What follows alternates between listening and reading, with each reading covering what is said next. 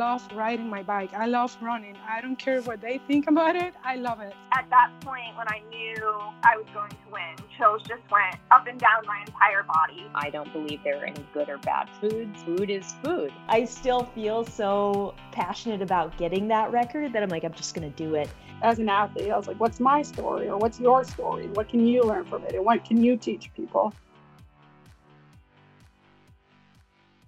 Welcome to the Iron Women podcast. I'm Alyssa Gadeski, and I'm here with my co-host, Haley Chura. And Haley, what's going on in the world of professional triathlon over in Bozeman, Montana these days?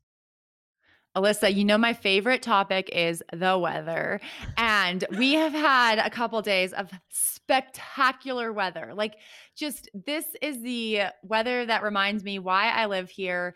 It is blue skies, like not a cloud in the sky, seventy degrees um, Fahrenheit, just really, really nice weather. Um, I don't, I, I took a peek at the forecast. It is not lasting, but you know what? I, I think there's for, snow forecasted for later this week, but I have been making the most of this great weather. I will say I, um, I, I actually went and rode in Yellowstone National Park, which is always like a huge Ooh. treat. It takes a little bit of logistical planning because it's, it's a big park. And then also, um, you know, a lot of, a lot of people are visiting national parks these days. And so it can get quite crowded. And so it takes like a perfect day early in the season or late in the season to like avoid traffic. And then also a very early, I usually start very early in the morning, like sun up, your wheels down, um, to, you know, avoid cars. Um, but also when you're sun up, wheels down, it, you know, you know who also likes dawn is wild animals, which can be great when they are like far off in the distance. You know, I love, I love seeing like a herd of elk off in the distance, just, you know, just like seeing them a little closer to the road. Um, but luckily I did not have any too, too big any of, uh, animal run-ins. I, I was behind a bison for a little while. What? And yes, a single bison that was just walking on the road. And I'm like coming up this, you know, I'm coming up and on your um, left, sir. Yeah. No, I was like giving it, I'm, I have a healthy appreciation for wild animals, including bison, and I was not getting close to it. And so I, I was like kind of like inching, you know, I actually like, I unclipped one foot and I was kind of like inching along behind it, like hoping it would go off the road and I could get by. And it was like, cause it was in my lane and then it went to like the oncoming traffic lane. And I was like, no, like there were cars behind me and I was like, I won't, I'm not going. Cause I'm like, that's only like, you know, that's what, I don't know how big a car lane is, but it's like less than twenty feet of separation. That's way too close for me. And so like this car goes around me to go by it. And I like was kind of try to like, kind of be on the other side of the car. And like, so there was a car between me and the bison, but oh, then the yeah. car starts like going fast. And I was oh, like, no. You're leaving me. And so um, this other guy actually, well, he was going to, he was in a truck and he was like, here, do you want me to pace you? And I was like, yeah, like if you'll go between me and the bison, I'll go by. And then the bison, like we're doing this. And then the bison like switches sides of the road and comes back oh, no. into my lane. And I was like, you know what? I'm just going to stop. And so I like pull over and um, just like, I'm just going to wait. I'm going to chill out. I'm going to eat some food and just like, wait, because I just was like, the risk reward here is so, so skewed toward like, let, no, don't. Yeah. Toward the bison. And so I, um, I actually, I, I was very lucky. I had my dad driving SAG and he was a little ways up the road, was worried that I hadn't come by. So he actually circled back and I jumped into his car and he took me safely by the bison. But the bison actually like shook its head at the car when we went by. I'm like, this bison has it out for me. Um, and they are just massive animals. I mean, it was so, it was cool to see it up close. I didn't want to see it that close though. I love seeing the little babies like far off in the distance and like jumping around playing. That was fun. But um, yeah, I don't want too close of an encounter, but that was the closest. No bears, no wolves, you know, nothing else too scary besides humans. So um, it was a great day.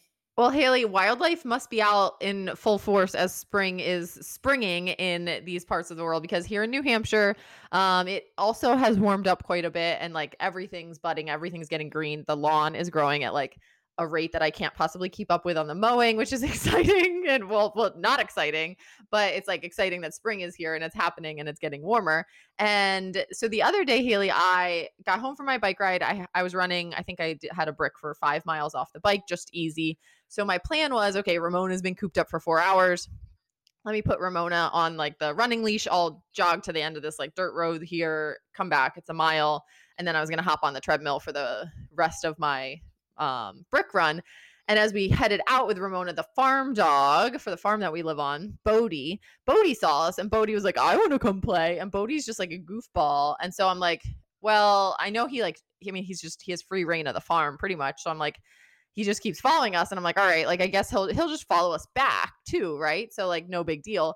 And he does like, he does, it's literally like this little like loop-de-loop at the end of like a half a mile away. And then we all loop back and Bodhi's keeping up, which was pretty impressive because Bodhi's like a very hefty black lab. Like he definitely eats well on the farm.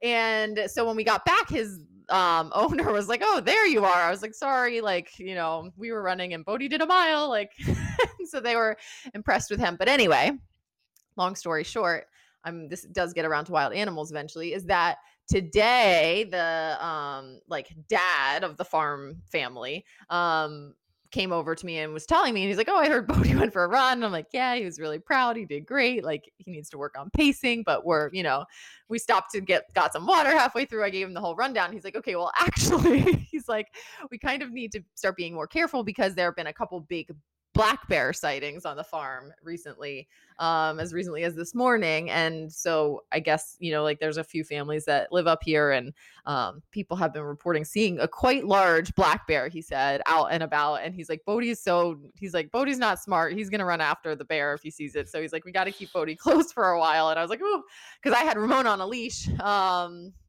but I wasn't going to like leash someone else's dog. That's not mine necessarily. And I knew, I mean, he's a, he stays close. Um, but So that was a good warning because I was like, oh, I guess Ramona's off-leash privileges are revoked as well for the time being. And then the guy starts telling me about um, the wolf pack that can come by through the farm and stuff. And I was like, oh, Ramona's whew, staying very close to my side. So apparently on the farm where I live now, we have bears, we have wolves, and I know we have a lot of moose in New Hampshire. I don't think we have moose on the farm, but I am looking forward to the day when I leave like for an early sunrise summer ride and I catch a glimpse of a moose out there because um I feel like I feel like it's gonna happen. We were Matt and I were actually looking up like moose per square mile populations the other day to try and figure out where we can go to f- have like the most probability of seeing a moose. So oh my um, goodness. So all, moose, all the moose are an animal. Life.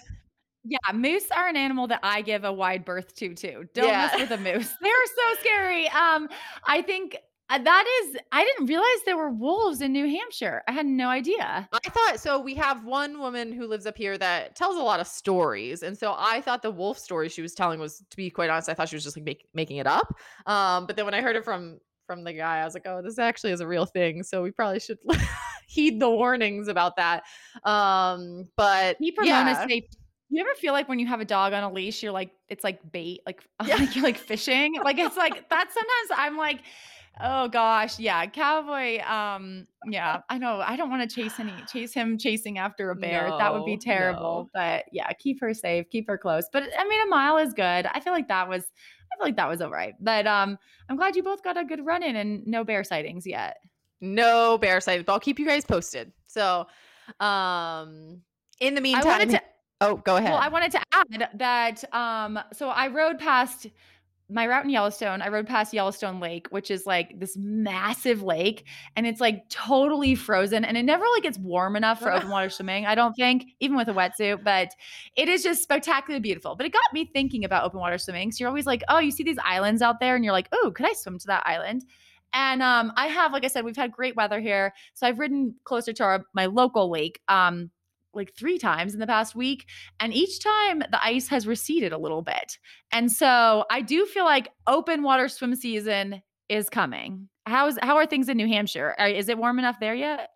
Haley, I think you've been reading my mind because um, I actually was looking today for like the lake temperatures. There's like so many lakes around here. There's, they seem to be a dime a dozen. So I was trying to figure out which one is like the best swim situation and the temperatures. And I did find some data that led me to believe that the lakes here are reaching the upper fifties. So as far as I'm concerned, that's like just about swimmable if I really wanted to, but you know, give it another week and then it's like actually swimmable. So that's perfect. Upper fifties is perfect. You could do non-wetsuit in that.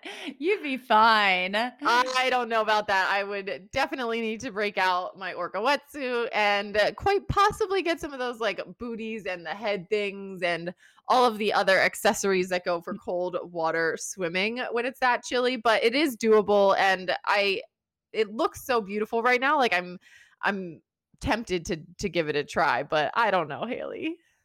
Well, if you need a head thing, I think they're also known as neoprene caps.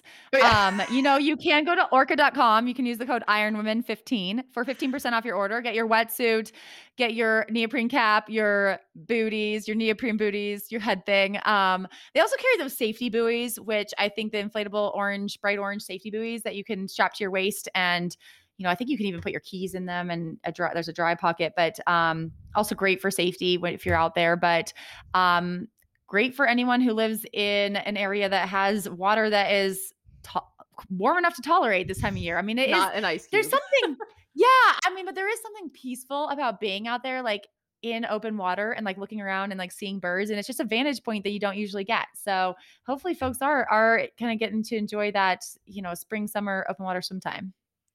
And one quick housekeeping announcement. So we are recording on Monday as usual, and you're listening to this hopefully on Thursday, the day it comes out. Um, so our Level Up Summit with Live Feisty has, um, you know, is, is finishing up on Thursday night. So if you missed out on the Level Up Summit, but you kind of caught some glimpses on social media, you were like, what's that all about? Um, you can join in future fun activities like the Level Up Summit by joining the Feisty Triathlon team. Head to feisty triathlon dot com.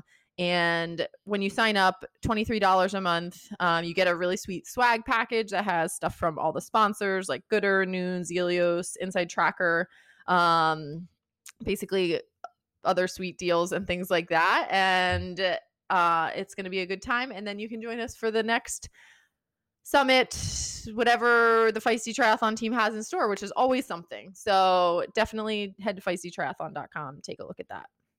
Yeah, it's a fun community. And I think they even have like an educational resource catalog. So if you wanted to watch the Feisty Level Up Summit um, as a replay, I think if you join the Feisty team, you'd have access to that. So um, plus all the future, all the future events like Alyssa mentioned. So feisty triathlon dot com if you are interested.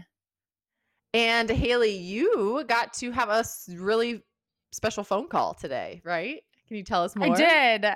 I did. I had a quick chat today with Taylor Knibb, and she is the twenty-three-year-old American sensation. She just won last weekend's World Triathlon Series race in Yokohama, Japan. It was an Olympic distance race, and her win there clinched her spot on the U S Olympic triathlon team. So if you remember last summer, we talked to Summer Rappaport, who at that time was the only American qualified for the Tokyo Olympics. Uh, now we can add Taylor Knibb to that, that list. And, and Taylor is a recent college grad. She ran for Cornell University, and she also swam for their varsity swim team during her senior year.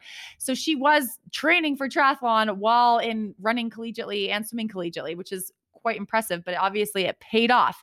So Taylor told me about her win in, in Yokohama. She told me about some of the COVID precautions uh, that were at that race in Japan. And she tells me about her plans leading into the Tokyo Olympics later this summer. We'll have that conversation with Taylor right after the break.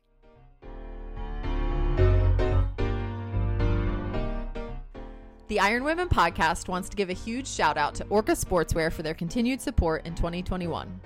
As someone who isn't a natural born swimmer, my choices for swim gear are super important. Orca has me ready to battle for every second I need in the water with the open water, triathlon, and swim run wetsuits. They also have safety buoys, goggles, cold water caps, and booties. You name it, they have it. The code Iron Women fifteen will get you fifteen percent off, so head to orca dot com today and let's get ready to swim in twenty twenty-one. Hi, Taylor. Welcome to the Iron Women podcast. Thank you for having me.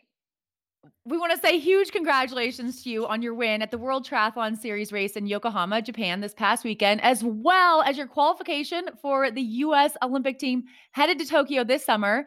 So the race in Yokohama was the final opportunity for U S triathletes to auto-qualify for the upcoming Olympic Games. Did you go into the race in Japan hoping to qualify? I feel like everyone did. So I'd be arguing, I'd, I'd be lying if I said no, but I had, I knew it was a long shot. So were you surprised, or did you, was your training setting you up so that you, you kind of knew you were going to have this big win? I mean, I saw you had aero bars. I think you had small aero bars on your bike. Was that the plan, to have that breakaway? I don't think you can plan that. I actually, I've had aero bars on my bike since probably like twenty thirteen or twenty fourteen for draft legal. I had them as a junior. Um, So I just, I race with them always. So I didn't plan it, but it was a great opportunity. Yeah. And a lot has been said about your age. You're only twenty-three years old. You're the youngest U S Olympic triathlete ever. And I believe a few years ago, you were the youngest woman to ever podium in a W T S event. But as you just kind of alluded, you've actually been racing and competing in triathlons for more than a decade. So do you hope that your presence at the top of the sport might inspire younger triathletes or younger athletes to give triathlon a try? Well, I hope so, if that's a byproduct, and also maybe in the U S to follow the junior circuit. It's an awesome circuit.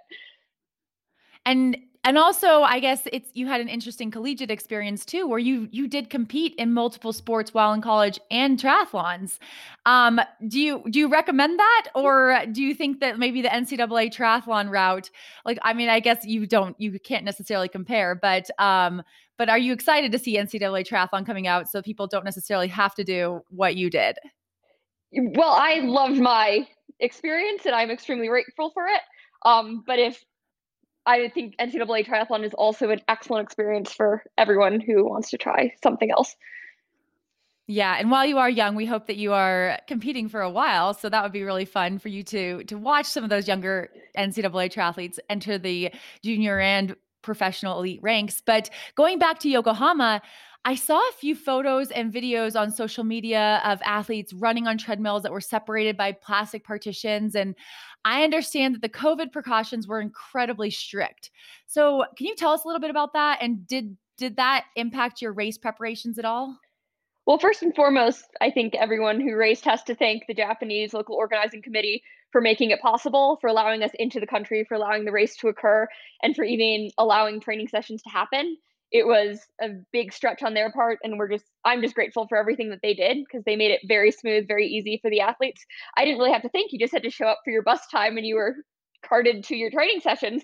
So it made it almost easier because there wasn't a choice. There weren't options during the race week like there normally are. And so it was just do it or don't. And you either get, you either train or you don't, and you get the opportunity. Um, so I'm grateful for the opportunity. It was definitely different, but just to have the experience to race was so awesome that I would have done anything pretty much.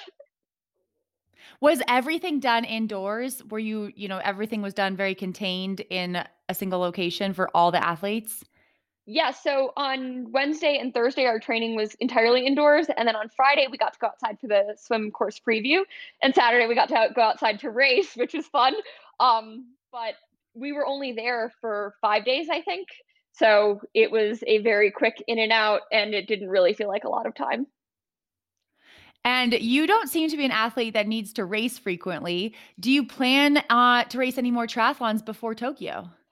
I'm not sure right now. I'm hoping to do leads, but we'll see. Okay. Well, thank you so much, Taylor. We really appreciate your quick reaction. We're so excited for you, and we'll be cheering for you in Tokyo. I hope you get to celebrate and, um, you know, get some sleep, and uh, hopefully that jet lag isn't, isn't keeping you up too much. Well, thank you for having me, and thank you for the quick and efficient interview. Haley, I'm really glad you got this conversation in with Taylor, and I'm really excited, to be honest, to f- see what happens and continues to happen with the U S triathlon team for the Olympics shaping up, because there is one more spot. So Taylor joins Summer Rappaport. Um, and then the last spot is a discretionary spot that U S A Triathlon will determine. And I don't know if they kind of wait for other future races to happen. We have that W T S race in Leeds that Taylor might be at as well, happening in early June.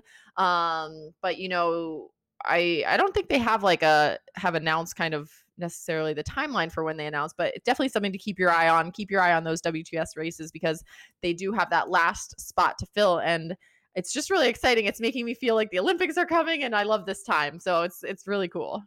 I agree. I'm getting starting to get some like Olympic fever, and I just want to see how how Taylor and Summer and whoever else is on that American women's team does in Tokyo, because I think, I mean, what a strong squad we have. And um, we have, you know, the Olympic distance triathlon, of course, and then also that mixed relay that will be happening for the first time in Tokyo. So fun times this summer. And, um, you know, hopefully, hopefully those COVID precautions, you know, they didn't in Yokohama show that it can be done, you know, it can be done safely having a race. And um, so fun to watch. But Alyssa, I think we, you, you said we have a mailbag question, right?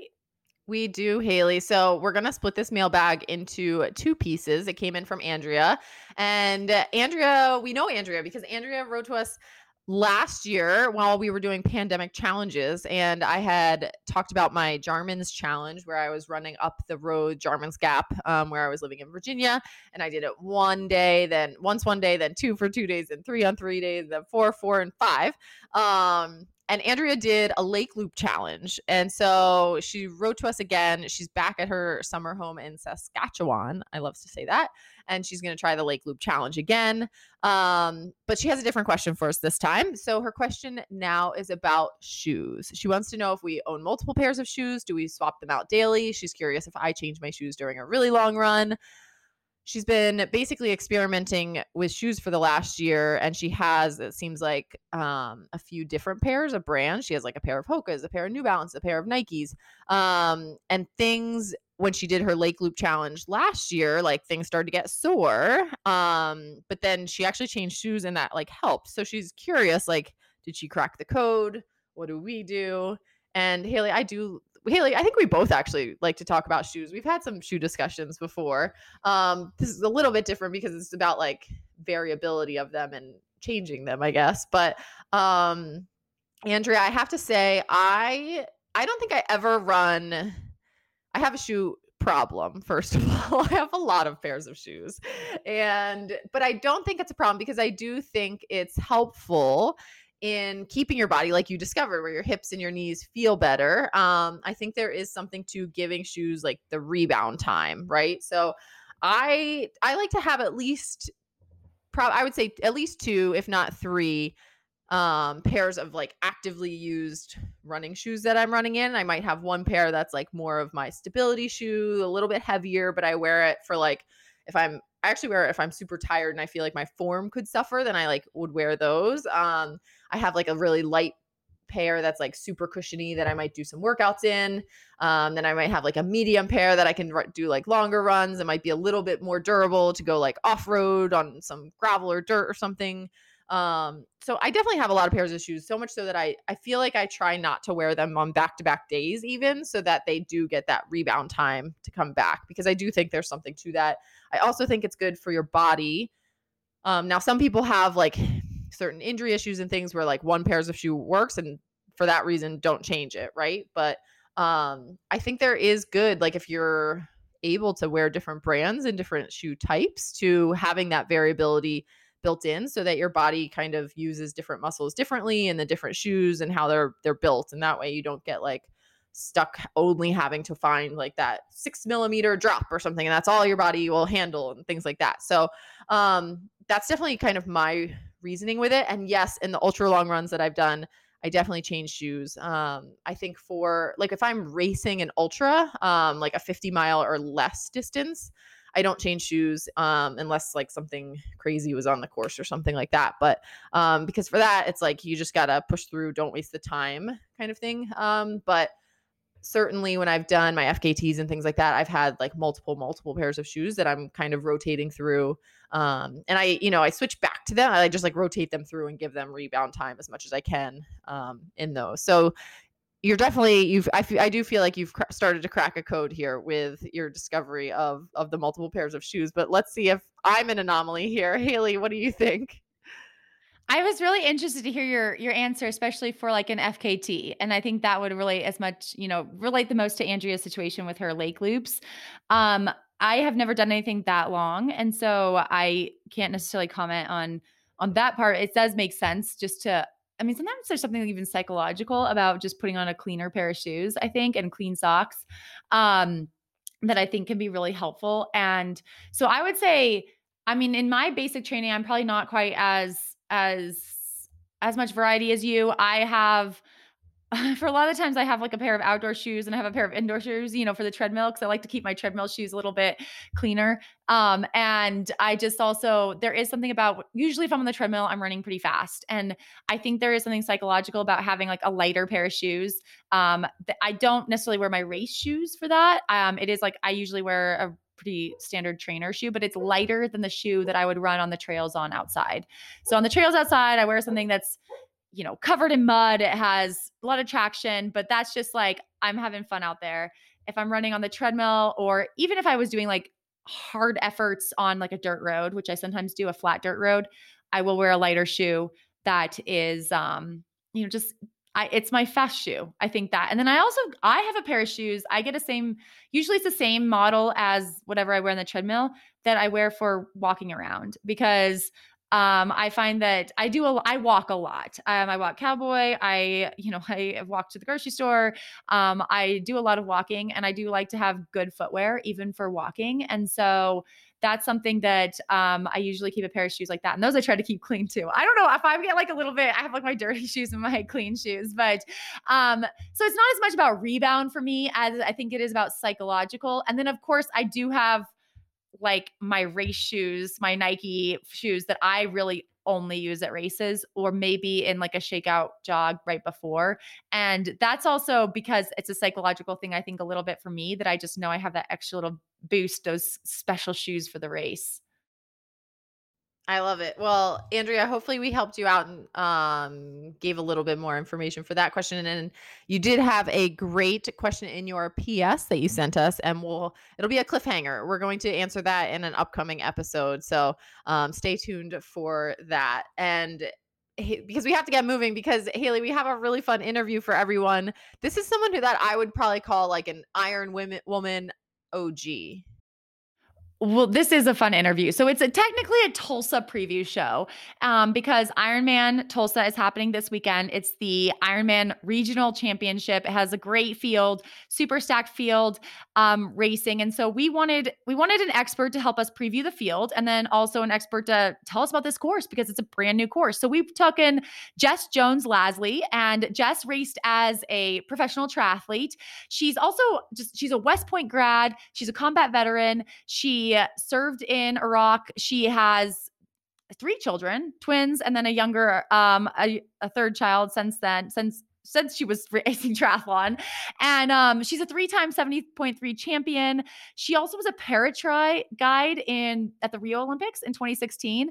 So her her experience is vast. Like you said, this is what makes her, you know, an O G from the Iron Women standpoint. And, and again, like we said, she is a Tulsa, she lives in Tulsa. And so she lives, she trains, she coaches a lot of athletes in Tulsa. She knows this course. So we asked Jess about the course in Tulsa, kind of how she thinks the women's race might play out, uh, her predictions, and also just about her personal experiences in sport, because she has a lot of them. So we'll have that conversation with Jess right after the break.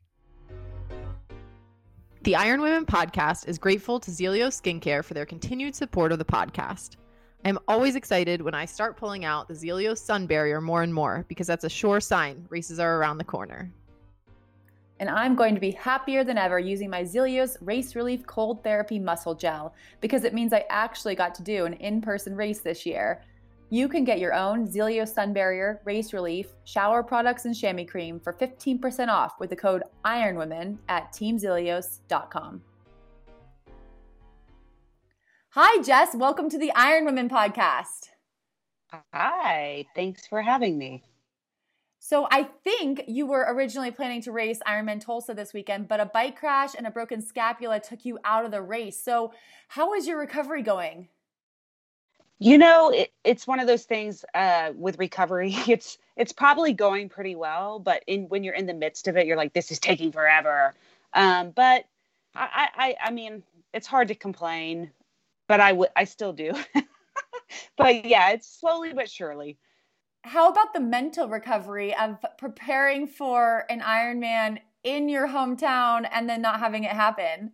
It's that, and then on top of it, because, you know, they announced this race of June of two thousand nineteen. So everyone got uh, like totally amped for it in two thousand twenty. So then it's like, all of twenty, all I'm, you know, I'm not race, I don't race pro anymore. So it's not like I still even view myself as a triathlete. So it was like this one event. So I felt like I was preparing for it for, you know, two years and then to not do it, it's definitely a bummer. But on the other hand, I have fourteen athletes racing. So I'm going to be still super invested in the race. So it's probably better for them that I'm not in it. fourteen athletes. That's quite, you know, I imagine that's been a little bit, at least, of a positive distraction for you, like getting them all ready to go and just kind of, you know, helping them through like the fine tuned details of Ironman prep. Yeah, totally. And it's really great here because I, you guys both coach, so you can understand this. I actually am around these athletes quite a bit. So it's not, you know, it's, it's an investment even beyond like athletically. So it's like friendships, like it's people that you see at the grocery store or out for coffee or out at dinner. Like that's kind of unusual, uh, you know, until Ironman Tulsa was an- announced, that was very unusual for me. And I'm probably, you guys can understand how that is. Yes. And so we are ex- really excited to have you on today as both an Ironman expert and a Tulsa expert. So, oh. um, you know, we've, we've already said this is going to be Tulsa's first time hosting the Ironman, and it's the North American Regional Championship. So, you know, with your athletes, with other triathletes in Tulsa, what's the vibe right now? Like, are people, are, you know, things getting put up for the race? Like, are, you know, I feel like some of those times you get to town and like, there's the flags on the light poles and like things like that just kind of around. Is any of that happening yet? Or, you know, is it still pretty quiet? It is. I will say, I feel like this is so unusual because it's kind of like people are like, are we allowed to be excited yet? Like, I, I think people are still redefining what social norms are. And so, you know, I, definitely you can see like uh, on social media, people getting more excited. There's, um, stuff going up, but I think also a lot of people don't really know what Ironman is. So I think it's this kind of like this, th- th- we're just in such strange times to begin with. So um, I, I think that, you know, this year is going to be great, but I think next year, you know, one thing about Tulsa is we really rally behind these sorts of events. Tulsa Tough is hugely embraced by our city. And so I think it's like people still don't even know if they can go cheer. So I, I think that we're just still regaining our footing and what's socially acceptable at this point and what's, you know, prudent and what's uh, responsible. So, yes, we're getting excited. The, the buzz is on. Uh, to what degree, I think that it'll probably just get bigger and bigger the closer we get to the event. Cautious optimism. It seems to be the theme of, of everything these days. But since this is a first-year race, we'd kind of love to run through the course with you um, so yeah. that athletes who are listening and any spectators who are there kind of know what to expect. And so I looked at the course maps, and the two point four mile swim is in Keystone Lake. It's about twenty minutes west of the city center, and the Ironman website lists the water temperature as low to mid seventies, and I believe the wetsuit cutoffs are seventy-two degrees Fahrenheit for pros, seventy-six degrees Fahrenheit for age groupers. So do you expect a wetsuit legal swim? Have you been in the lake? I would be very surprised if the water temperature is over seventy degrees. I, it, we've had a lot cooler temps and a lot of rain. Um, in general, we had a really hard winter here. So, you know, one thing that was appealing to me when I was still professional was that it was going to be a non-wetsuit swim. I don't like wetsuit swims. And so I'm looking at it now and I'm like, you know, my athletes went and swam in it last week and it was high sixties. And okay. It's not supposed to be super warm this week, although race day is a bit of a warmer day. What about the lake? Is it, oh, is it usually pretty calm in the morning? So it can be calm in the morning. The thing is about Tulsa and Oklahoma in general is it is it lives up to the, being windy. Like when I first moved to Tulsa, I just imagined like the the play Oklahoma and just the big barrels of what what is it? What are those tumbleweeds? The tumbleweeds. the tumbleweeds. Like, you know, coming down the plain. Um, and it's not like that, but it is windy. And so they are predicting a really, uh, they're predicting a south wind. It's not the fiercest wind that we have in Tulsa, but it's a steady win. And the way this swim is, it is, uh, it, it you go out, it's a point to point swim. So you're going um, essentially kind of north and then south, which um, can make for a choppier swim, kind of like Galveston. Have you swam in Galveston? Yes, I have. Yes. You get some chop in that one. I get it. So you know how you make that turn and then you have that long stretch, and sometimes it can be smooth, but on certain wind conditions, it it creates, uh, it's a little more choppy. I think that uh, we could run into that on race day. Hopefully it's early enough though, that that's not a problem. And if any of the, any pros are listening on Thursday when this comes out, I guess it's, it sounds like it could be one of those days when you want to bring your speed suit and your wetsuit. Um, and even race morning, you might not really know until you get to transition and hear the announcement with the water temperature, right? Yeah, like, absolutely. And I, for, for the longest time, wasn't the uh, wetsuit cut off sixty-nine degrees or sixty-eight? Do you remember that a couple oh, years ago? I thought ago? It used to be like seventy-eight. I feel like I did so many it, swims that were well, so it, warm. It was. And the, maybe I T U. Had, you raced I T U. That might have been yeah, lower. And then I think also Rev three went with I T U cutoff. Yep. So that maybe exactly. That's what I'm thinking of. And so I was felt like we were never in a wetsuit. So yeah, I would definitely plan to bring both. Okay. And Jess, the swim's a little way out of town. And then, so that one's point to point. And then we also have a point to point bike course uh-huh. through what's known as the green country of northeastern Oklahoma. So what are your thoughts on the one hundred twelve mile bike course? And is it actually quite hilly? I've seen some of the numbers to suggest this. It is. This is, uh, you know, I, I'm, I would consider myself more a bike run combo. Um, so I love this course. It's a difficult course. There's wind, there's hills, it, there's heat, and it looks like it's going to actually, you know, it's not that hot, but considering that no one's really been in heat much, um, this year, uh, I think that, it, you know, they're calling for a high of eighty-four, and also Tulsa weather, Oklahoma weather can be a bit unpredictable. Like it, it's going to change probably several times, but it does look like right now in the forecast, it's going to be a bit of a warmer day. Um, but yes. And then on top of it, um, so unlike like Lake Placid or Mont Tremblant, which has similar elevation gains, um, there's a lot of chip seal here. The roads aren't super glassy and smooth. Um, I think, feel like that just kind of robs your power all day. Um, so this is kind of a, you know, a gritty course. You got to be, I would consider that you should be a gritty racer. And um, uh, it, yes, definitely hilly, windy, heat. It's got all of it here. This is, sounds like a championship course. And so moving on to the twenty-six point two mile run, it's a two-loop course. It looks like it primarily runs on the River Parks Trail system. It's just east of the Arkansas River. So what can athletes expect on the run in Tulsa, except, I mean, eighty-four degrees for a marathon that starts at, you know, noon, one, two p.m. is going to be pretty warm. Yes. Uh, I love This is where I do like all of my training. The river park systems in um, Tulsa, Oklahoma is wonderful. Like it, it's, it's, there's no traffic, vehicular traffic. They separate cyclists from runners. Although on race day, you know, they're going to shut it all down uh, for just the runners. You go through the Gathering Place, which is this phenomenal um, public park um, that I think it was ranked number one in the world, something like that. They just opened about two years ago.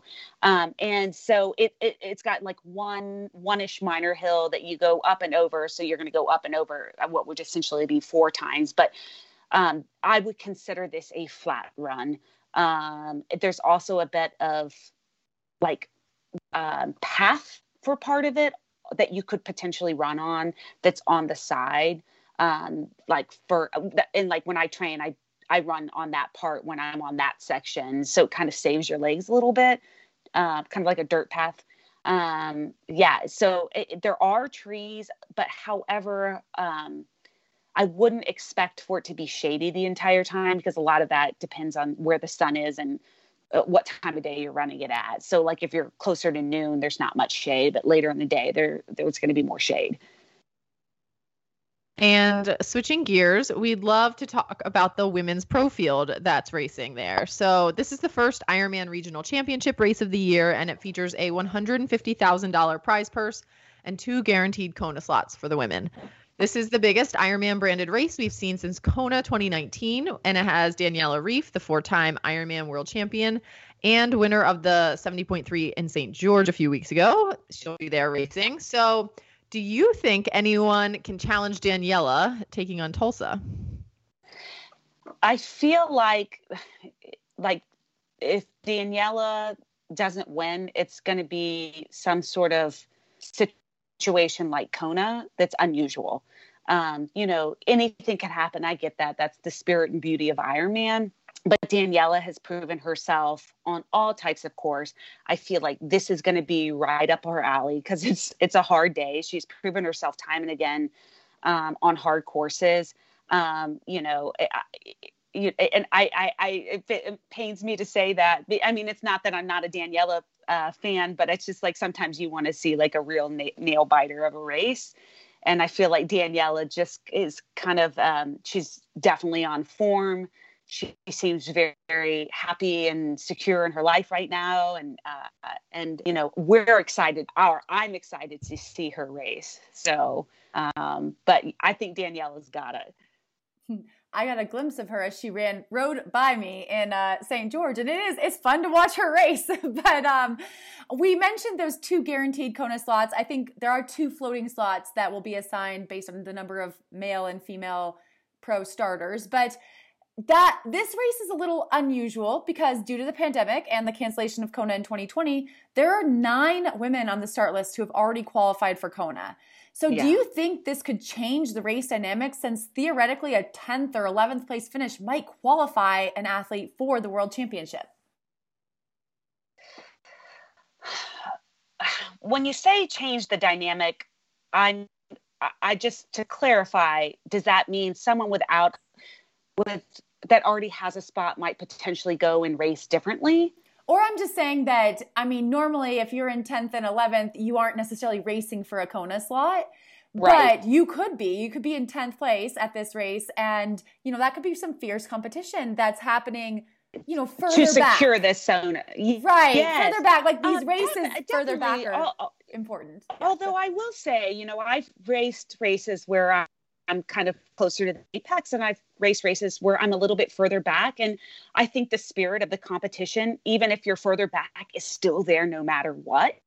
I think people are anxious to get out there and race. I think people have a lot of pent up, um, you know, what what's the word? They, they're they're just. I know I was excited to get out there, and I didn't have nearly anything as much at stake. So I can imagine that. Yeah, I mean, I would be licking my chops right now, like if I was on that start list, because right now I think there's only like twenty-two women, right, on the start right. list. Is that yeah. about right? That sounds right.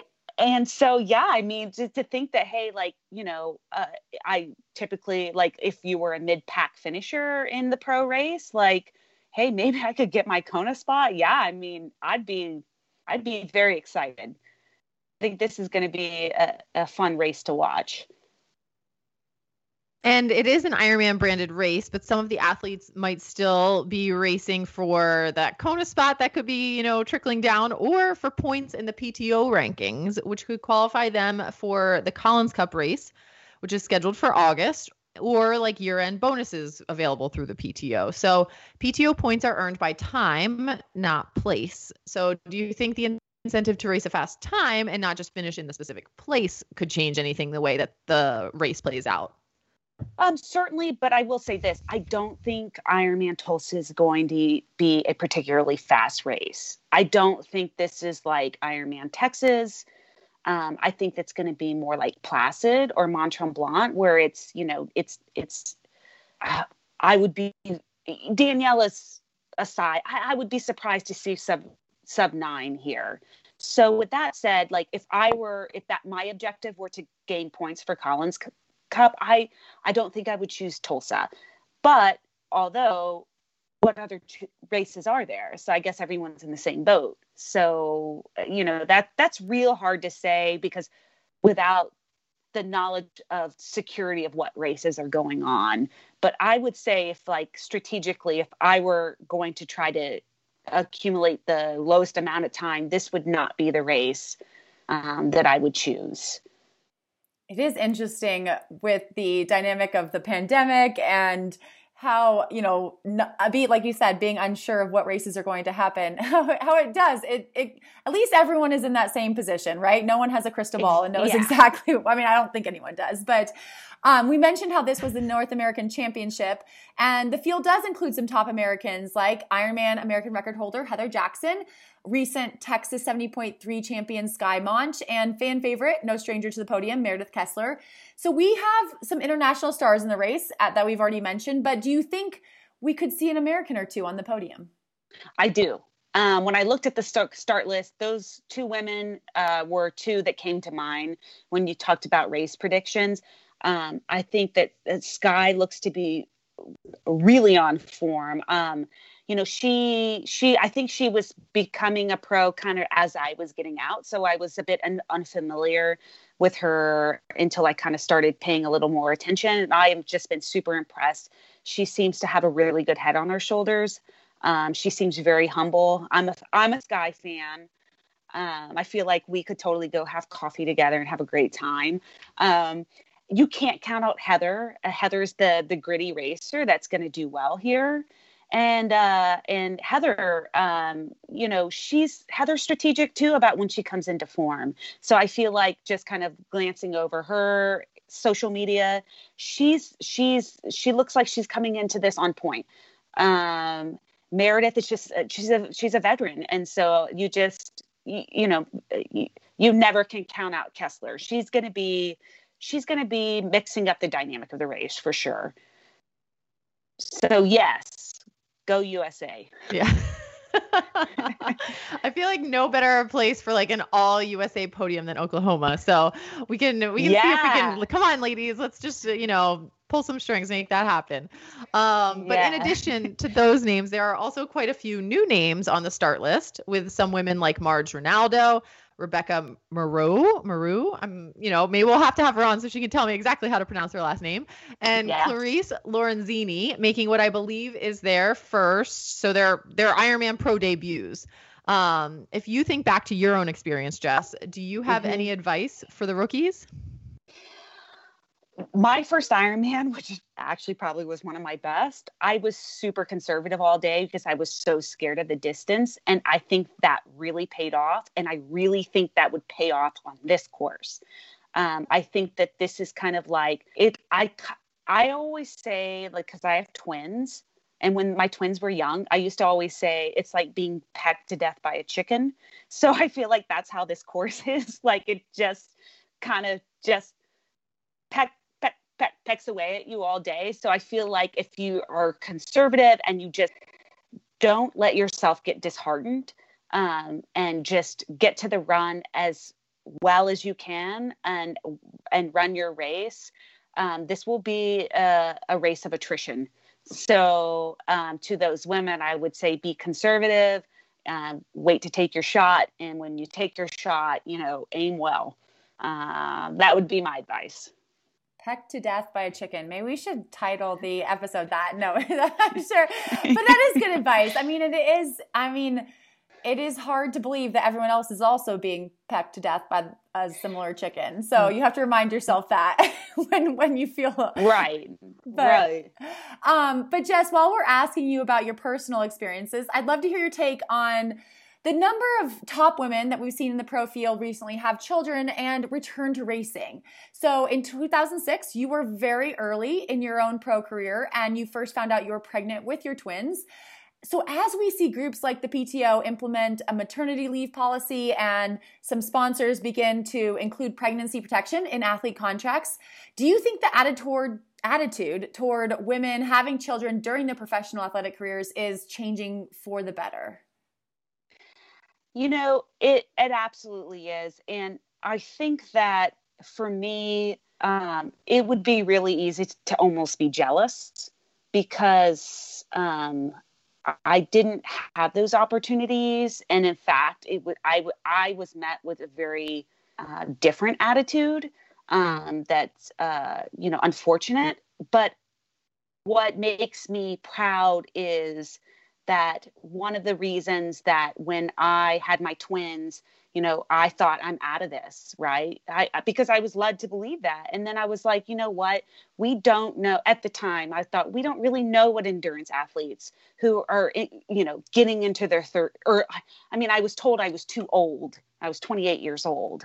And uh, now we're getting into our thirties. We just didn't have enough knowledge as to what endurance athletes that are in their prime endurance age, but they're also in, you know, prime um, child rearing age, uh, what they can do. And so I, I feel a great sense of pride that, you know, my, I might not have been the most, um, or I'm not the most well-known triathlete. I did a small part to show that it was possible. And I think that the more and more women that do that, and that have done that, it just creates more opportunity and dialogue th- to show that, hey, look, we can still um, be successful after having children. Um, I just feel like there were so many unknowns, or just, it, it was even, almost even taboo. It's so sad to hear that, knowing it was only two thousand six. Like, that wasn't that long ago. And so, I mean, I appreciate women like you who, who came before and have, you know, ha- that the narrative has changed since then. And um, hopefully, you know, the women who are having children now also appreciate you and your, your input, and you showing that you, you know, even though you took the hard road, you did come back and have your best races after having your twins. Yes, absolutely. And, you know, the, the thing about, you know, there's obviously some, um, physical changes definitely that, that happen after children. But I, I think, like, for me and, and where I was in my life mentally and emotionally, my children um, really aided uh, in my triathlon career. You know, it would have been nice to have some of the opportunities in financial, like a big stress for me was obviously financially. And I think, I feel like had that been, uh, that burden been alleviated a little bit differently, then I think my career could have been possibly different. I think also I, I felt like there was almost a stigma involved with racing with kids. Like, for the longest time, I kind of struggled with, if I'm a good triathlete, then I must be neglecting my children. You know, there, there were just kind of these subtleties, or, you know, people just saying, oh, like being at races, oh, where are your kids? You know, like in this almost kind of, it felt like a judgmental tone. And so, um, yeah, I think that since that's all changing, and and and kind of that attitude um, towards mothers, you know, out out racing, and I, I I believe probably women in the workforce, they they, they this is a kind of something that we've been struggling with for a long time, but, you know, just seemed to hit athletics a little bit late, a little bit later. So, um, I, I like that is changing, and I like not only, you know, the physical, but the support system behind women um, racing with children. And Jess, we, you know, you and I have known each other for, you know, it feels like so long now, mostly through long social time. media, and then, yeah. you know, your friendship with my coach, Hillary Biscay, and things like that. And, you know, I have to yeah. say, I want to say, like, thank you, because you did, for me, like, as a coach, even give an example of how to train at a high level and incorporate kids into training and, like, make family work. And you shared a lot of that, you know, especially recently, some, you know, more in recent years, since social media has, like, really been a bigger thing. Like, you've shared right. a lot more of that. Right. And it's been a good example just of how to, for me to encourage women I coach and, you know, even peers, like, to follow your example and to make it work, because you can incorporate family into a lot of that stuff. Yeah. And thank you for saying that, because I think sometimes, like, you're just quietly doing something. And so to have impact, that's, that's meaningful to me. Um, one thing, yeah, one thing for me um, was, uh, and that this is what my dad and my parents did with me, and I come from a large family, is really early on, um, my dad recognized that if we were going to do things as a family, he didn't want one kid going to a football game, one kid going to a soccer game, one. So we ran, we all ran together, and then we all swam together. And so that's, that that was my attitude in co- incorporating my kids. It's like, you know, a lot of it, I'll say, came out of mom guilt, because I'm out training, you know, all Saturday morning, and I'm re- missing certain family time. And so then it's like, then, you know, then I started incorporating like, hey, I'm going to go for my long run. Do you want to ride your bike with me? And what's really fun now is my kids are at an age, my twins, they kick my ass. So it's like, you know, it's come real full, full circle, but you're also, I love that for my kids, they've come, they've grown up that this is just normal. And so, especially for my daughter, you know, I think that sometimes, and Uh, you know, it's kind of like going to the academy. It seems so big and scary, but if you see someone else do it, it t- kind of takes that fear away. It just becomes normal. And, and that's what's happened with my kid, especially my daughter. And so um, I hope that um, that can be kind of emulated in, in other women's families or other families. If it works for them, it works for, for ours. We just enjoyed the time together. And I think too, what's special about that is Um, especially with having twins, because they fought for time their entire lives with me. So, you know, I'll go with one and then I'll go with the other. And, you know, it's amazing what you could get your kids to open up to talking wise, dialogue wise, when you're out running or on a bike ride. Um, so, so you pro moms, keep that in mind. And just, I did have one other question for you too. You opened with that, your answer for that question, talking about how it, it probably would be easy for you to be jealous of, of other women, right? With the contracts they're getting now and kind of, you know, their experiences being pregnant as professional athletes and things like that. I think that's like such an important kind of recognition of yourself. And, you know, is it something you think where like, did you have to, I think, I guess what I'm getting at is I think that's something that a lot of us can learn. Like it's almost okay to recognize like jealousy as a thing and then kind of move past it. Right. So is that something right. you had to actually work through with yourself kind of as you're being a fan of the sport now and looking at how it's unfolding and things like that? Or is that kind of your personality where you're like, I'm not even going to waste time on this jealousy thing. Let me just go well, enjoy the time. I, I feel like probably for me, it comes from a, I'm content with my life. I'm content with my career. Um, and that's just a, that's not, it's not like trying, I'm not trying one way or another to overlook or, uh, or, you know, there, there are some times where, where, and I see like the maternity leave and I think, wow, you know, I had a different experience, but the thing is I had a good experience in the end and I wouldn't change it. And so it, it, it, it, at the end of the day, I, I think it's a recognition of, you know, as trite as it might sound, everything happens for a reason. And, you know, that wasn't my path, but that's not to say that my path wasn't fulfilling and, and meaningful to me. I'm, you know, I didn't, uh, you know, I, I won some seventy point threes. I podium at some Ironmans. I'm content with that. Could I have done better with more support? Quite possibly, but I'm, I'm okay with that. Like at the end of the day, I, you know, I, I like my life. I like my family. I like my husband, you know, I'm, I, I'm good. I like where I am.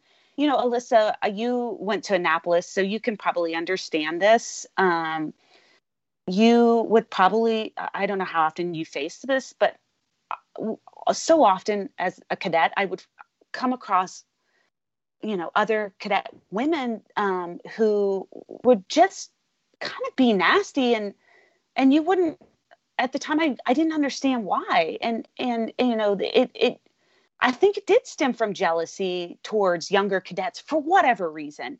And, and the thing is, I can remember thinking, I will never be like that. And I don't know if you ever had that experience, but, um, I think recognizing it is so important. Is recognizing where is this kind of pit in my stomach coming from? Oh, and, oh, it's because I wasn't given that opportunity. And okay, you know what? I'm okay. No, yeah, yeah, I think you're exactly right. And that's a, a really good analogy for our listeners. So just went to West Point. I went to the Naval Academy. I only went for two years, just had a, a, a real career out of it. So um, you did the hard stuff. You did, don't, don't discredit yourself. You, You just still did, you still did the hard stuff. But that is one thing I've, you know, I, when I think back to the Naval Academy and things like that, that is one thing I certainly have reflected on. And I hope has also kind of progressed through, you know, the last, uh, you know, I was there in two thousand six, I guess, two thousand five. So, you know, hopefully it's changed in the last fifteen, sixteen years and stuff. But um, I think that's, it's a good thing, I think, to talk about too, that it's there and it's present and we all get those feelings and it's easy to feel that, but to, you can also choose then to channel it a different way. Right. Right. Well, be, be a part of the solution. And I think that that, you know, maybe I'm just telling myself lies at night to sleep better at night, but I'm just like, you know what, Jessica, you had a piece in this, you know what, you did things and you set an example so they can have that. And, you know, I, I, and, and, and this was in a time that social media wasn't really big. So, you know, it was small. And, and so, you know, it was the example of even showing up with my kids. And so, um, you know, and, and like I said, I might be fooling myself, but I, I can take heart in that. Someone somewhere saw something. And, and with that, it grows. So you plant the seed, right? You plant the seed and it grows into a big oak. And Jess, I, I wanted, Alyssa mentioned your Instagram and we will definitely link to that in our show notes. And, um, and also your blog is still out there if people want to read it, because you have some really great stories about your time at West Point. And there was one in particular, and, and also your time as, uh, as a combat veteran in Baghdad. Mm-hmm. And I mean, these are incredible stories. So I'd enc- encourage our, our listeners to, uh, to go read them. But there was one that really stuck out to me when I was going through them. You talk about, um, it was from a couple of years ago, but you did talk about a summer you spent in airborne school, and you were referring to how a sergeant kind of prepare, a sergeant was preparing you to learn how to parachute. And mm-hmm. you were asking yourself, and just, is the universe picking on me or preparing me? And right. how that experience helped you during your triathlon career later on when you're dealing with injuries. And so as we look back on the past year, when many of us have probably thought that the universe is really picking on us, um, right. do you think that like we can use that mindset? I mean, did, like, have you developed a way to kind of use that mindset to tackle current challenges and help us get through, you know, sport or life or injuries, anything that we have coming up or in the next couple, hopefully not, not hopefully the universe stops, but yeah, you, right. you know, you know, things are hard these days. Well, absolutely. And I think the word that you're describing in a nutshell is resilience. Um, and, and I think that um, I had an unusual path to becoming a pro triathlete in, in being a pro triathlete. And I, I, I have to say that um, probably my greatest attribute is resilience. And the great thing about resiliency is anyone can learn it, right? And so it is, it is a concentration of having a positive attitude, but not just like, you know, the B S positive attitude, like, oh, you know, this, uh, you know, I'm going to pretend that this is all great, but just having a deep sense of faith that it's going to work out and that everything is preparing you for, for, you know, possibly a terrible situation, um, which, you know, for me, that's like going into combat. So, you know, so you have to have that, that mentality, um, uh, of, uh, you know, mind over matter. And, and that, that comes from some, from resiliency. So yes, I mean, that particular sergeant at the time, I hated him, but then at the end of the day, I realized he had my best interest one hundred percent at heart. And so I think that that's my, my attitude is that you have to have, believe the universe has your back. I love that. And I definitely, I echo Haley's sentiment that people should go and, and read those, those blogs, because there are a lot of good gems in there. But just before we let you go, we do want to get back to Tulsa with a couple more questions. So if any of our listeners will be in Tulsa to support or spectate, do you have any suggestions on navigating the area to watch the race or anything to do or see while they're in Oklahoma? Yeah, so the run is going to go through the Gathering Place. So if you have kids, hit up the Gathering Place. Um, Riverside itself is going to be sh- shut down. I believe they said eleventh to, I don't remember the exact streets. I think it's like eleventh to like seventy-eighth, but the Gathering Place actually is a bit offset from that. So they could potentially hit up the park and then walk over to spectate, or I, I'm personally going to take a, like a cruiser bike to go up and down Riverside. Um, the bike course is going to be a little bit trickier, but if you do know back roads, um, you could take a look at a map and probably navigate around that. Um, I have a couple places in mind that I'm going to try to get to, but even that I'm trying to be flexible with, because, you know, sometimes they do end up having road closures, but being a point to point, um, bike, it, that's going to create logistically for spectators a little more difficulty. But I think the run, potentially, you're going to be able to see athletes many times because it's out and back on one path, essentially a big path, twice. So you're going to see them at least four times. And then if you have a bike, you could, you know, ride up and down and get them even more. Um, tons and tons of great places to eat. They're finishing at Guthrie Green, lots of restaurants. It's a cool place down there. They typically have live music going on. Um, Tulsa's a neat town. It's kind of like Austin before Austin got huge. So um, I think that it, it very much has the vibe there. And in these preview shows, we like to put our guests on the spot and ask for their podium predictions, as well as a dark mare or dark horse athlete who might be going under the radar, but you think could surprise people. So can you tell us your picks for the top three in the women's field, as, lo- as well as that dark mare?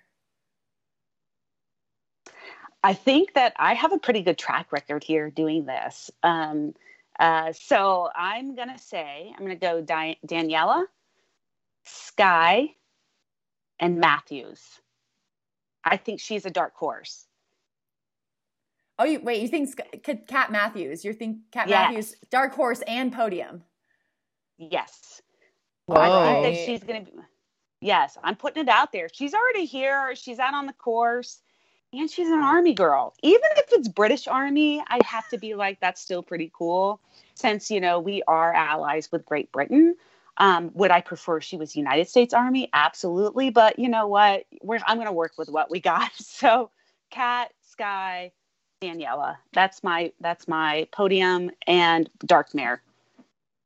Oh, and Morrison's pretty tough too. So, but I don't, yeah, no, I'm sticking with it. I'm, I'm sticking with it.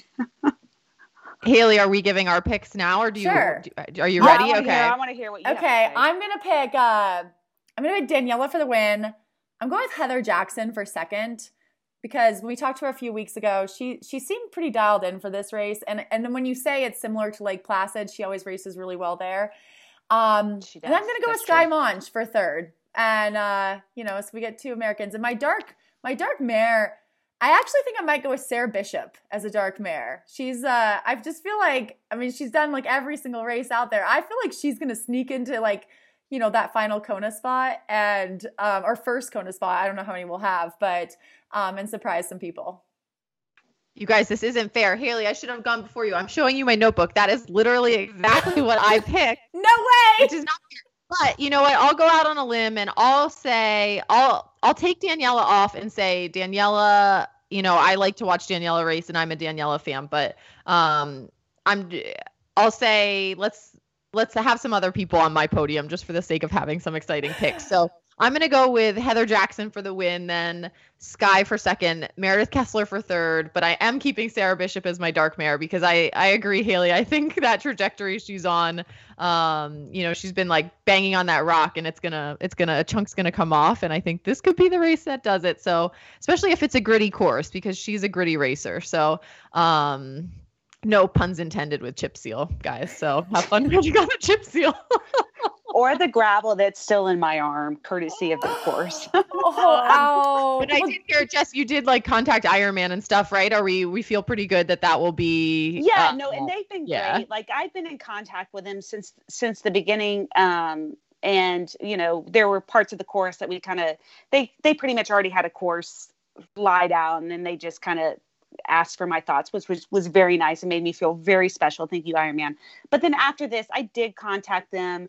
Um, and they were, they already had a place. Uh, they already had like a, um, a plan in place to kind of patch some things up. They were tracking it. And actually where I went down, um, has been patched.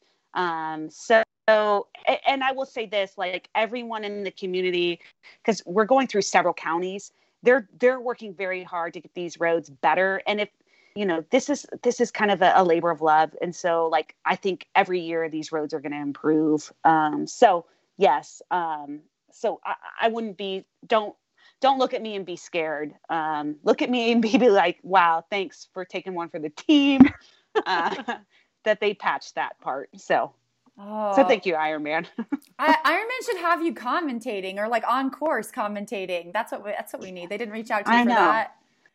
Yeah, come on, guys. What's I'll, the deal? I'll send it. But they have good people. They already have good people. So hometown, hometown favorite. Um, but, and you're out of commission, but maybe, maybe there's still a few days, but Jess, thank you so much for, for giving us so much insight into the course in Tulsa, for kind of um, doing some predictions with us, for telling us about your own career and your own experiences. This has been a really fun conversation, and we wish Yay. you the best in your recovery, and hopefully we'll see you back out there. Maybe twenty twenty-two is the year for all of us, right? Fingers crossed. Haley, have you ever been jealous of the elite running or cycling groups who are able to get their blood work done super quickly and efficiently because they have a doctor on staff? Yes, I have been jealous. I have a great primary care physician, but I'll admit, sometimes I'm curious about certain blood markers in between my annual doctor visits. Me too, and that's why I'm excited Inside Tracker is here. Inside Tracker is on-demand blood testing. You pick your plan online, schedule your blood draw appointment locally, and get your results within a few days. My favorite part, they don't just give you data, they provide you with nutrition and lifestyle tips too. For a limited time, Inside Tracker is offering our listeners twenty-five percent off of their entire store. Just go to insidetracker.com slash ironwomen and get started. Alyssa, I think it's pretty wild that you and I both had the same podium picks and dark mare picks. That's never happened in the history of us making predictions on this show for more than three years. So we are on the same wavelength these days. I know. And I was like on a super Haley wavelength because I actually remembered to make my picks ahead of time, pull up the start list and do some research before I made the picks. So maybe that was part of why I actually made some better picks than I normally would, because I wasn't totally just winging it. You weren't saying like Paula Newby Frazier or Julie Moss um, are the greats from the eighties and nineties. I love it when people pick those um, people and they're like, ah, retired for a while, but still fantastic women. So at least they know some names. Some names are better than others, but are better. Better than none. That's not what I meant. But um, uh, anyway, it's going to be so fun to watch how that race plays out this weekend. Um, I will be tuning in for sure. Yes. And I think we determined that it will be on Ironman's Facebook Watch, um, Facebook Live, Facebook Watch type of thing. Do the thing, do the thing you just did for Saint George when we all watched Haley crush it. Um, and they'll have Tulsa on there and we can watch it all go down. We can see whose podium picks and dark mare comes comes out and, and does it for us. And that is going to be happening at six thirty-five a.m. Central Time on Sunday, the twenty-third. So looking forward to that. Another a full weekend of racing. Haley, things are good. And I hope you have a bison-free week ahead of you. Uh, I hope you have a bear-free week, a wolf-free week, you know, a Ramona-full week. And um, big thanks to Jess Jones Lasley for for sharing so much insight into the race. I mean, I hope I think I'm gonna like have a new appreciation for those women when they're riding on that chip seal road, like you, like she mentioned. I'm like, okay, you know, pack your chamois are- cream, ladies. Xelio's betwixt. Get your discount, Iron Women. No. Um, I have a great week, Alyssa, and I will talk to you next week. Bye, Haley.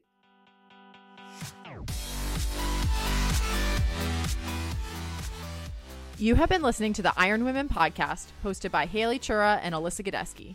Iron Women is a production of Live Feisty Media and is edited by Lindsay Glassford. Thank you to our sponsors, Noon Hydration, Prevenix, Xelio Skincare, Form Swim Goggles, and Orca Sportswear. You can find all websites and discount codes in our show notes at iron women podcast dot com.